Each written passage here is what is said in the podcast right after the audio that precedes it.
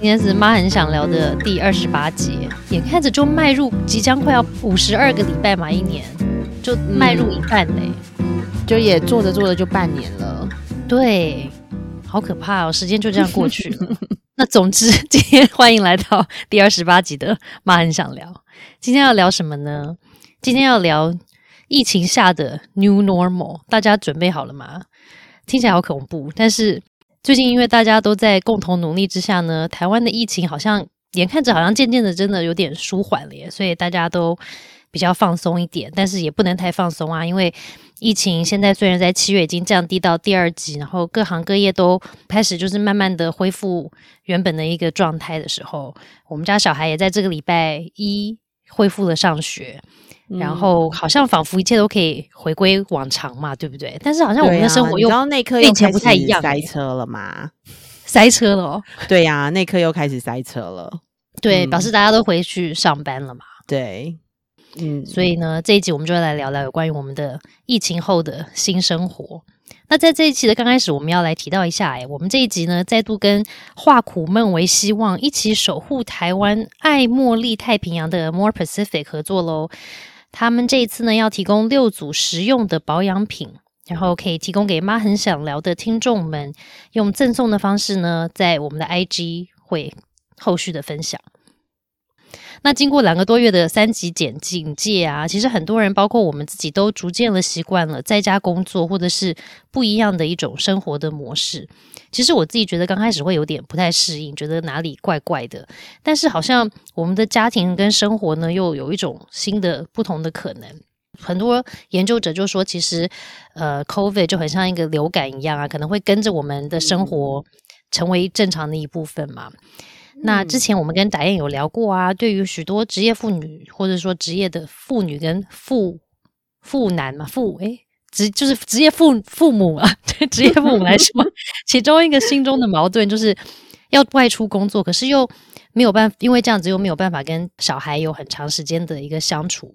然后呢，最近因为居家工作或者是分流上班的这个形态，其实对很多人的这个家庭跟亲子的互动，其实也做了很大的改变嘛。所以我要来先问一下达燕，你觉得我们在疫情期间这个新的工作模式，对你跟你的小孩之间的这个亲子关系或者是相处模式有什么新发现吗？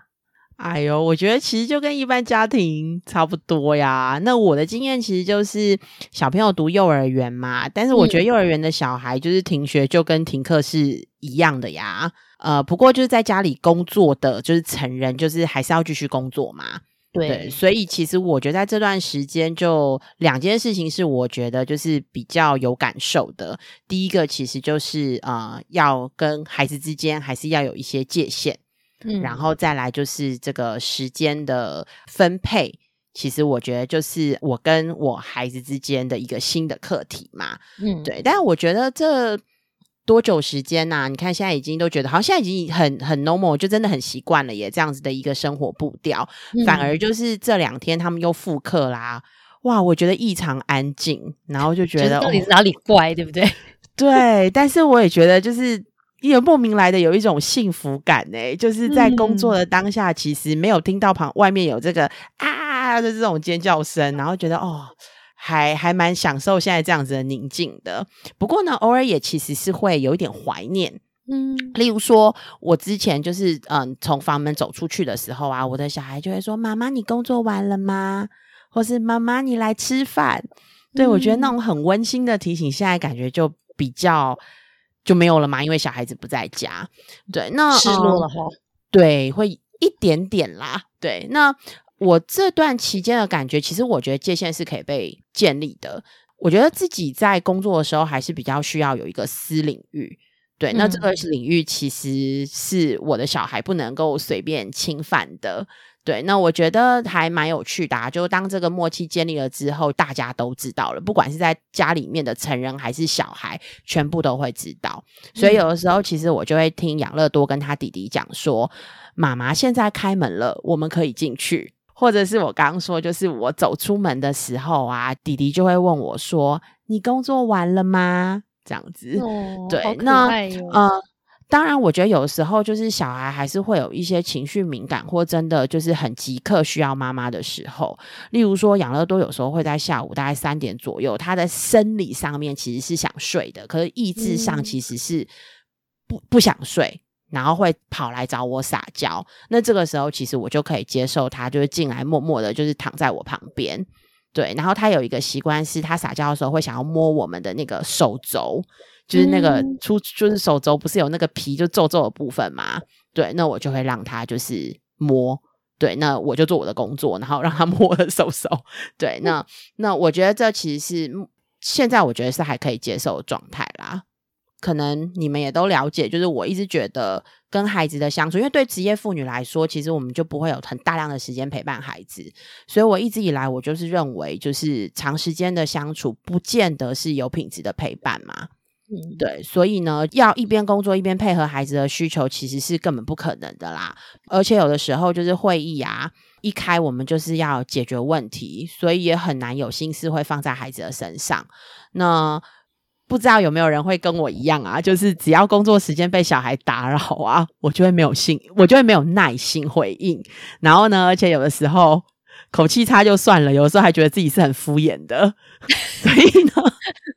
我尽量就是时间的配比啊，基本上就是在工作的时候，其实真的就是专心工作。然后，但是可以在我觉得在家工作的好处，是因为其实我们省去一些交通时间，对，我们可以把握这些交通时间。就是我可能在吃完早餐后啊，就本来要交通的时间，我可能就陪弟弟就是看看书啊，然后然后陪哥哥就是玩游戏。对，那时间允许的状况之下，有时候我傍晚可能会帮他们洗澡。然后或者就陪他们去散步，但都其实是很短暂的时间。不过我认为，其实这种短暂的时间，嗯，是比较有品质的，然后也是比较可以就是真实的情感交流的时刻。对，所以我自己也还蛮珍惜，就是在 work from home 的这一段期间的这种跟小孩短暂片刻，只有我跟他的这样子的一个相处的经验。嗯，对，而且听起来你整个就是时间。好有效率的使用哦，就是上班本来上班的时候也在上班，专心的上班，然后原本在通勤的时间，你现在就要去跟小朋友做好的亲子互动的时间呢，我整个就是时间完全有效的利用哎，我整个就是没工作的时候我就要放空了，我就跟我们家小孩说，我好累。对，我想可能如果没有小孩在旁边的时候，可能真的会就是去把这段时间就放空，然后留给自己休息。嗯，对。但是其实有小孩在旁边的时候，我也不知道哎，是不是就是母性啊？嗯，然后还有就是当他在旁边，就是希望你可以陪伴他的时候，你会有一点，你还是会想啊。对啊，对，就是那个内在的动力，还是会想说，嗯，好，那我现在有时间，我就先赶快陪你这样子。嗯，真的，我自己也觉得这段期间让我感觉最好的，真的就是线上开会这件事情，因为实在是太有效率啦，真的就不用通勤，然后随时大家有需要讨论的事情，就是问一下说你现在有没有空，你现在有没有空，然后就有没有大家开约上了，对吗？就可以约啦，所以真的很有效率，不像以前就是。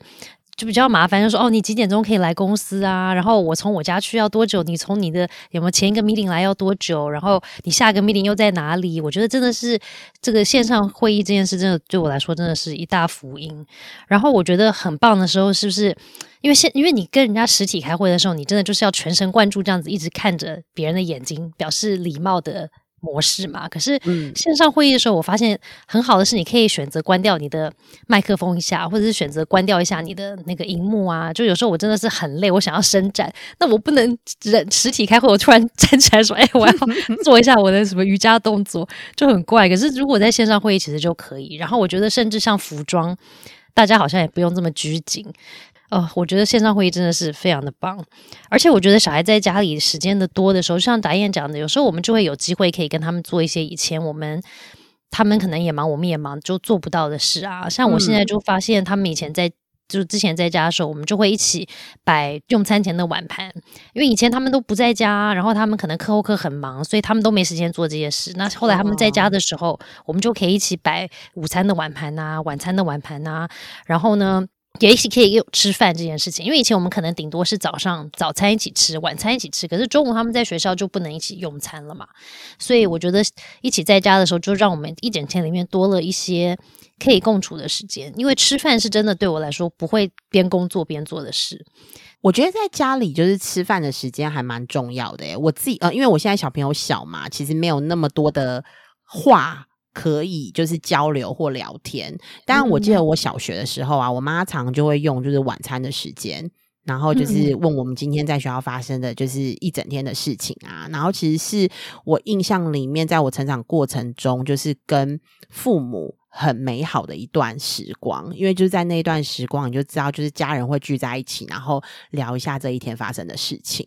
你可以跟他说你开心跟不开心的，嗯，是，嗯。而且我觉得现在很多的一些。亲子相关的研究也是鼓励亲子的用餐时间这件事情，就是它其实是可以很有品质的一个亲子互动的时光。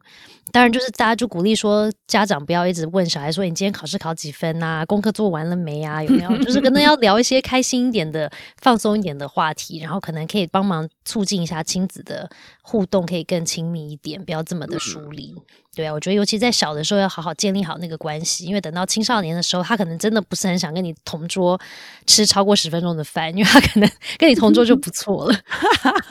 还有，我真的觉得聊天可能也是要就是从小建立的耶，就不太可能就是你突然想聊，然后就来我们现在坐下来，然后来来聊聊天，然后真的不知道怎么聊。现在我其实也开始，就是像我上礼拜就开，因为这礼拜要复复学嘛，嗯，所以我就问小孩，我就开始问养乐多说，哎，那下礼拜如果要上学，你想要就是嗯上学了吗？还是你想要当那十趴，就是还没有办法去上学的那些孩子，继续待在家里？他说我已经想上学了。我说为什么？他说我想学校了呀。然后我说那你想学校的什么？然后他说嗯，我想某某某同学。哦，对，为什么想他？然后就开始为什么想他？然后就告诉我说，因为她很漂亮。然后昨天第一天复课，我就说，嗯，那你有看到某某某同学了吗？他说有，但是他都没有来跟我玩。哦，他好像是那种青春期，想要你儿子跟你讲说，哦，妈妈，我今天上学，然后我想要传情书给那个女生，结果他都没有收，还是什么，就是好可爱哦，那个画面。对对，但是其实我觉得，就是这种，我就很希望，就是持续能够延，就应该说这样子的话题，如果可以，就是延续到他青春期还愿意这样跟我讲的话，那不是一件很美好的事吗？对啊，而且我觉得可能青春期的那个，就是亲子之间那个好像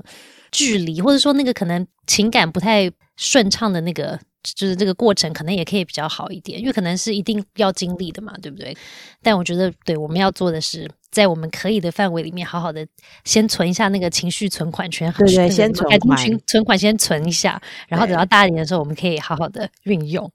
透过最近的这个疫情啊，我觉得我也发现一件很有趣的事情，就是小朋友在家多的时候呢，他们其实也可以更体会爸妈上班辛苦这件事。因为以前他们就是我上班，他也去上学啦，然后我因为我的工作时间比较弹性，所以我其实就是我接他们下课之后，我就没有继继续一直在上班。可是有时候他们晚上会看到我在上班，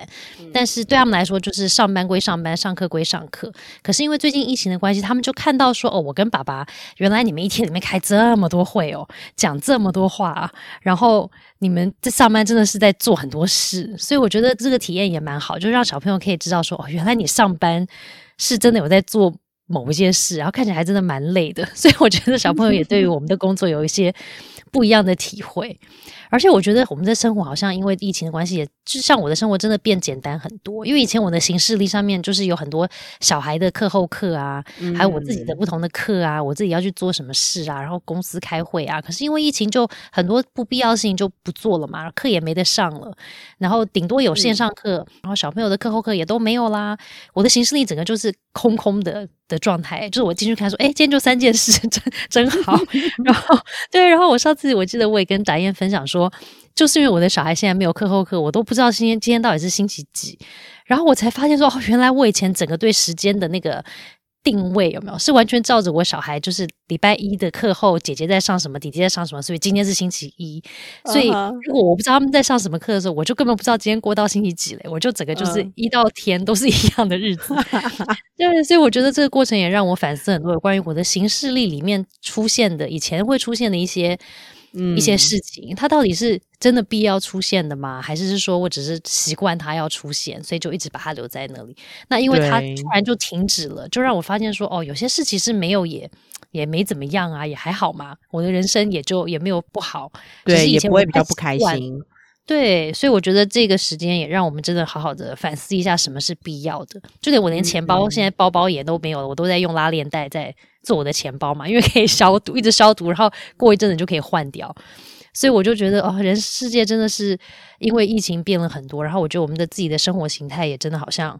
慢下来之后，让我们可以有很多的。亲子关系啦，家庭关系，甚至工作里面，我觉得很多的元素都会让我们重新去反思一下。那你觉得，哎，你觉得在新一期的生活的形态里面，对你来说有什么优点，或是缺点，或是你觉得你希望在未来可以保持的点吗？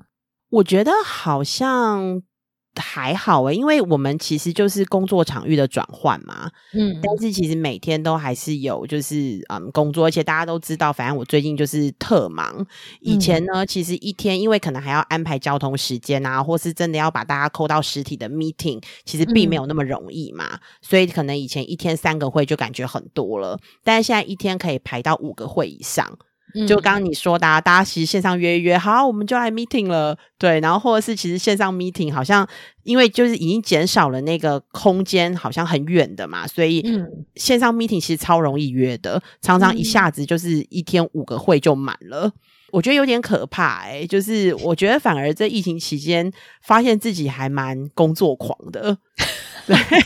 看到自己工工作狂的那个点，对，然后有的时候就是。到晚上啊，就是因为会议就开太多了，所以其实晚上需要吃喉糖。哎，就是真的是有一点喉咙痛。那时候疫疫情刚开始的时候，我还有点担心，说哇塞，我不会中标了吧？嗯，但后来就是真的是因为讲话讲太多，而且有时候你知道处理问题的时候，偶尔会比较激动一点，有没有？就会比较大声。我的助理都说他耳膜快破掉了。我本来就中气十足的人呐，对，但是我我也是从这当中，其实也发现，就是哇，原来人可以一天就是开这么多的会，然后处理这么多的事，然后原来就是脑袋可以就是不断的这样子一直转，就发现人的潜能之外呢，更多的其实我觉得蛮享受是现在就是这样子的一个嗯分割，就你对于你的时间跟空间的掌握是更具自主性的。嗯，对，所以你可以很弹性的安排跟运用，就是你要在哪里工作，然后你要在哪里，就是你要运用你的时间在哪里。对，所以其实我在家里的工作就有两个地方啊，嗯，就是如果是比较呃，我觉得比较需要转换一下脑袋，比较需要一些就是创意的地方，我就会移到就是客厅，但那个位置就是也比较容易被干扰。嗯，对，但是它可以让你做一些比较 easy，然后放松，然后或者你比较需要一些呃思考啊。但如果你真的要会议的时候，我就是一定会到一个小房间，然后关起来。嗯，对，所以我我觉得这样子的一个选择跟弹性是我自己还蛮享受的。对，那另外其实我觉得是在这一次的疫情有一点小小的小确幸。呃，可能对我来说是啊，但是对一般人也不一定，因为我其实就是觉得生了小孩子之后啊，就是夫妻相处的时间其实真的明显变少，嗯，对，然后去哪里，我又是要求就是一家人一定要一起出去，所以假日就是一定是一家人一起行动，嗯，但因为现在疫情的关系嘛，所以我们就是尽量可以不让小朋友就是到太多人的就是公共场所就就不去，但你一个礼拜你还是需要去采买食材啊，还是什么的。对，那这个时间就变成是我跟我先生两个人去采买，然后就是小孩就是会请家里的长辈来照顾。但我觉得这就争取到就是两夫妻的自己的时间。对，所以其实我蛮喜欢就是跟他一起去采买的那个路上啊，或在采买的时候，我们可以，我们其实我发现我们的交流时间变多了，我们可以谈很多的，我们可以聊很多的事情。哎，我还很讶异，因为我记得以前就是还有在上班的时候，那段时间就是我们都会说他有那个爱的接送车，就是会接送你上下班嘛。所以我还想说，你们没有那个，因为没有要去公司，你们就少了爱的接送车这段，就是可以。在车上夫妻俩聊天相处的时间呢，而且其实比爱的接送车的时间还长啊！你知道，有点像回到以前，就是那种情侣的时候，然后两个人一起去逛卖场，或者两个人一起去逛 IKEA，然后为你就是想未来的家，然后要布置啊，然后要选东西的感觉。对，那那有了小孩之后，你知道去卖场多夸张吗？我曾经在卖场，就是我小孩那个推着那个小小推车啊，然后就横冲直撞，哎，然后在卖场跟人家不断道歉，不好意思，然后你要抓小孩，就超狼狈的。对，但疫情期间，就是我觉得跟先生一起去卖场，我觉得有那种回到就是以前两个人在交往的时候的那种，就是选东西还可以问问看彼此的意见啊。带小孩子去哪有办法啊？对呀，都追小孩都来不及了，来不及。对对对对。哦，所以我觉得听起来疫情期间导演过得还不错诶，就工作上，我觉得你找到了可能。转换场地或者转换时间的部分，让你可以保留一些弹性，让你可以让你自己调试心态。然后我觉得在自己的家庭生活上，你也找到了一种平衡点，就找到一些还不错的一些它的优点，然后你就把它善用啊。那当然一定是有一些不方便的地方嘛，但是你就是比较着重于在怎么样善用那个一些好好这次的疫情发生的一些好处跟优点。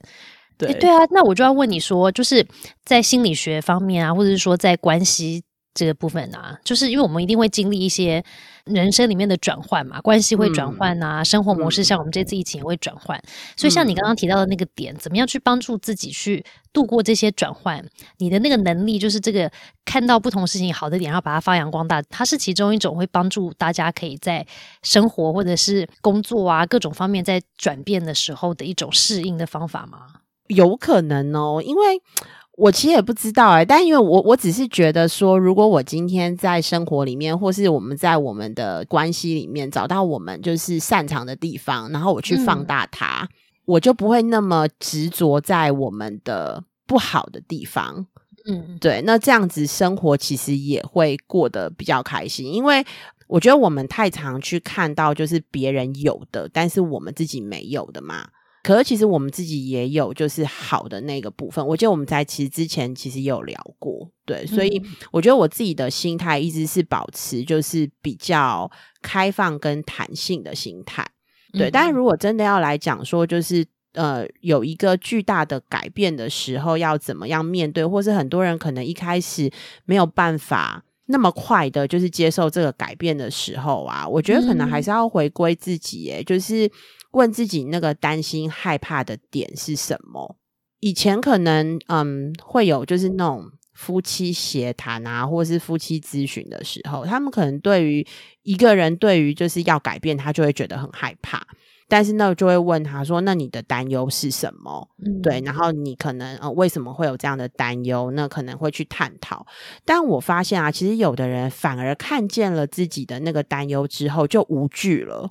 就无所惧怕了，因为当他发现他自己担忧，然后透过一个历程，真正了解自己为什么会害怕的时候，就会发现，哎，那好像最差的状况好像还不就是这样吗？那我为什么不去做做看调整呢？说不定会更好。因为有时候我们害怕的是无名的，就是无名的未知，其实是最害怕的嘛。所以像你讲的，就是你自己看清楚了，好像就觉得，哎，好像也还好嘛，就最惨也就这样嘛，那就 OK，那我试试看，可以试着度过它。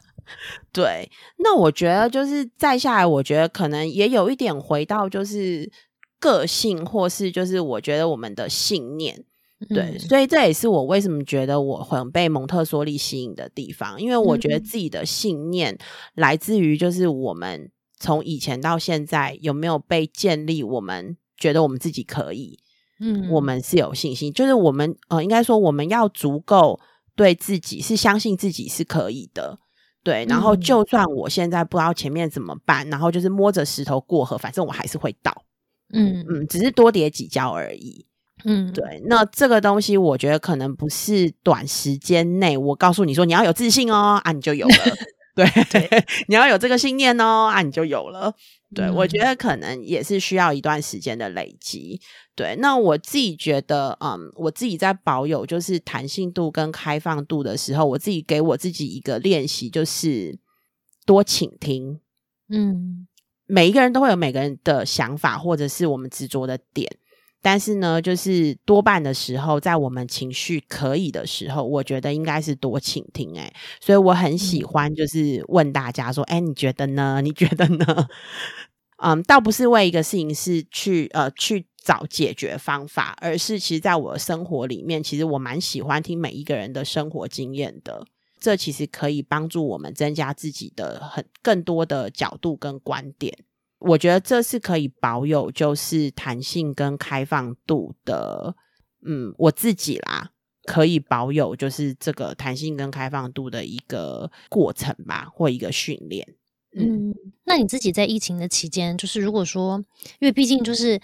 我们常常如果真的都在家没有出门的时候，你的空间或者说你的活动能够活动的空间或者走动的空间，其实是有一些限制的嘛。然后家里可能还有不同的人啊在共处在一起。可是当你如果像你刚刚提到说，有些时候我们刚好就是进入了一种这个情绪黑。懂，或者是说有没有进那种低潮的时候，但是你的环境又是这样子，你就在家，然后你也没地方去，然后你家里又有一大堆人，那你自己有什么方法让你自己可以调试？就是说在那个状况下可以调试心情，或者是。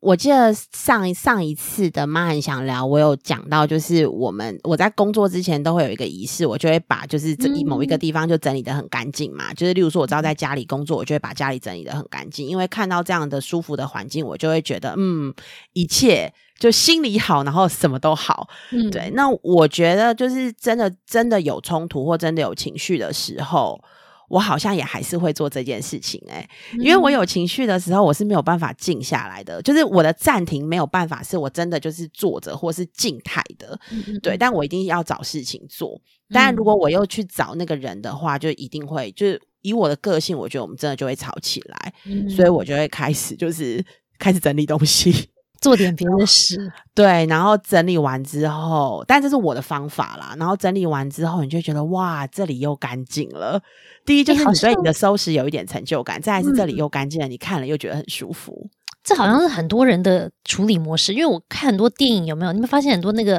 爱情片啊，就是那些女生们只要一失恋，就会开始疯狂的擦厨房，然后什么扫、什么刷马桶，然后什么……对，好像你讲的这是对很多人来说一种帮助自己心情可以冷静一点，然后可以除了吃冰淇淋跟有没有狂吃巧克力之外的方法，就是还蛮好的。对啊。但就是大家可能就要找到自己调试心情的方法。那心长，你都怎么做呢？我觉得就是有时候你就需要一个可能安稍微安静的一个小小空间，不管是多小，就可能是厕所啊，因为厕所可能就是最独立空间。对，你就可能需要离开一下下，稍微安静一下下。像我最近又开始恢复静坐啊的习惯啊，我觉得有那个也有帮助，因为我就会发现，我会跟大家就是像我做录 podcast 一样，我就说我现在要去静坐了，所以大家就要说哦，他现在要去二十分钟，他不会出来，我也不用去跟他讲话，因为他不会理我，所以他就是一个我自己的一个时段。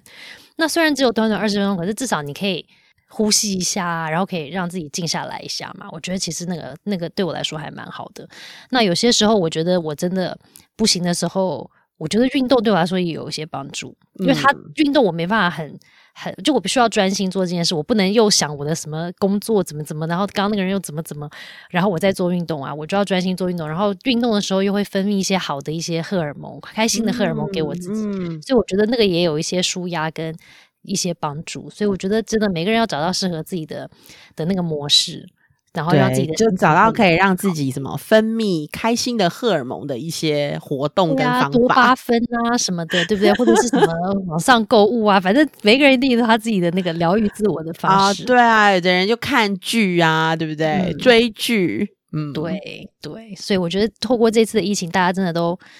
发现了很多他自己不为人知的。的面相是他自己可能都不知道的一些面相，而且我觉得我们也发现我们小孩的一些，或者是我们的伴侣的一些不一样的面相，是我们面貌啊，对都不会看到的。而且我觉得这个过程也让我发现一件很有趣的事，就是因为我们家的小朋友不是一直都在蒙特梭利的学校环境嘛，那对于比较年纪小一点的小孩，对于蒙特梭利来说，对于科技这件事情，会鼓励不要在太小的时候。让你的小孩接触太多的科技或者什么三 C 产品，所以他我们家小孩真的就的确是。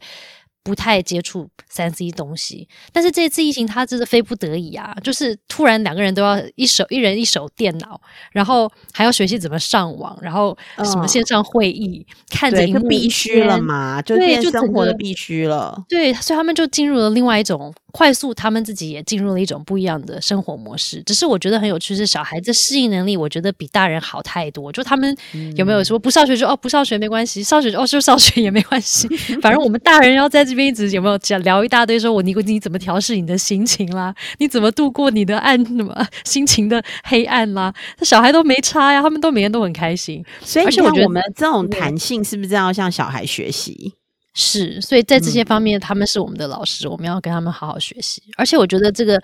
这个科技的过程也蛮有趣的，因为我们家小孩就快速的学习到了怎么样去，呃，比方说上网的礼仪啊，就老师有跟他们讲说，哦，你知道我们现在要做这个线上课程，那我先告诉你们一下，做线上会议是有礼仪的哦。他们就说啊，有什么礼仪？比方说你要穿着整齐，你不能穿着睡衣就来线上会议，或者是你反正以为你在家里就穿着很随便啊，然后就不这样子不 OK，或者是你头发要梳整齐啦，脸要擦干净啊，然后你事先该准备好的，你要来线上会议房。比方说，你要带的资料，你的笔呀、你的笔记本啊，都要先准备好啊。然后，如果你呃在会议里面，你不能在旁边玩玩具啊、分心啊、吃早餐啊，都不是好的礼仪嘛。所以他们在过程里面就开始学习到了，说哦，原来我在线上会议也有线上会议的一种。礼仪我需要遵循的，所以我觉得也是一个蛮有趣的。对他们来说，我觉得是一个蛮有趣的学习的过程。而且我觉得他们学习电脑的能力真的是太快速了。就他们现在都知道说，哦，我的电脑如果突然宕机，我要重新开机。然后我女儿那天还突然告诉我说，我知道我要把那个软体卸掉，再重新安装，然后再重新来过。所以他们真的学习到了很多他们以前都不知道。他需要学的技能，所以我觉得这个过程也让我觉得蛮有趣的，就是可以看到小朋友适应的能力到底是多强，跟面对科技他们到底是多么的如鱼得水。然后可能你知道，我自己可能还要学很久，他们就很 OK。对啊，就是我觉得因应这一次的就是疫情啊，我觉得让很多的可能性被看见。对啊，对啊，包括我们自己基金会在做活动也是。以前我们都会觉得说，要人跟人之间的互动啊，拉近距离啊，这样才可以有没有有感受啊？对，实体的交流。对，我们这次也因为疫情也办了个活动，然后人数还可以比以前多很多。然后反而是我们以为会因为线上的这样子的过程，就好像可能品质不会那么好啦，或者是说大家的学习也不会这么好。但是其实也比我们想象中好很多诶，大家有不一样的学习的模式，然后我。我觉得，因为就是因为它是很弹性的线上的，解决了很多的距离的问题、时间的问题。嗯，然后我觉得其实这也是一个蛮好的改变。是可能有些时候以前我们都会觉得说不行不行，只是因为我们觉得我们把它做了一些设限。但是体验了之后就发现说，其实也没有那么多的不可以嘛。很多时候其实是可以有一些变化的。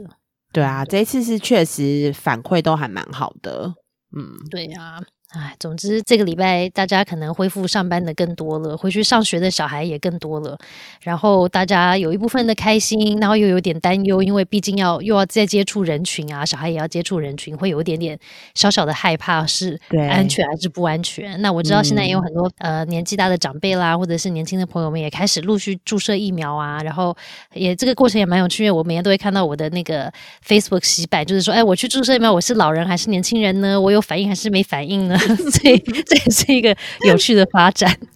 那总之呢，跟这个疫情共处，看起来好像不会是一个短期就会解决的事，可能是一个长期的一个现象。那大家在期间真的还是要记得要保重身体啊，保护自己的免疫力。那真的要外出的话，毕竟现在是第二级嘛，还是要戴着口罩啊，多多洗手，保护好自己。对，所以大家加油。然后呢，记得要追踪我们的 IG，因为那个好的美美的那个让你美美的产品的相关资讯，之后就会在里面出现。所以下次我们就再继续聊喽。妈很想聊，我们下次见啦，拜拜。